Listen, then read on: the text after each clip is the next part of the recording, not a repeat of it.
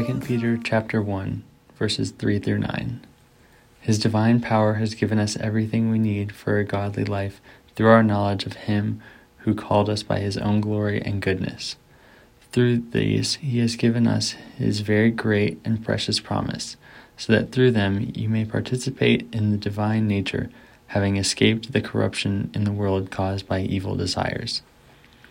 For this very reason, make every effort to add to your faith goodness, and to goodness knowledge, and to knowledge self-control, and to self-control perseverance, and to perseverance godliness, and to godliness mutual affection, and to mutual affection love.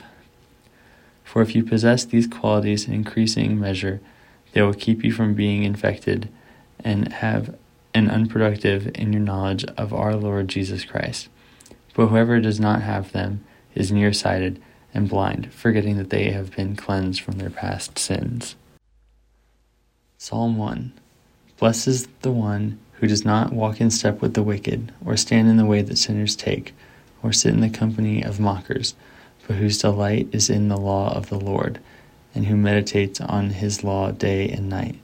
That person is like a tree planted by streams of water, which yields its fruit in season, and whose leaf does not wither.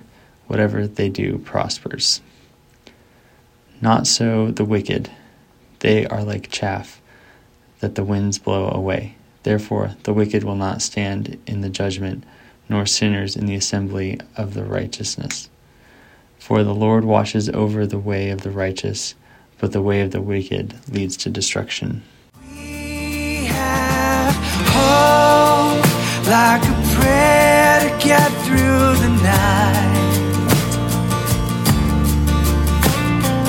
Love, like a song instead of a fight.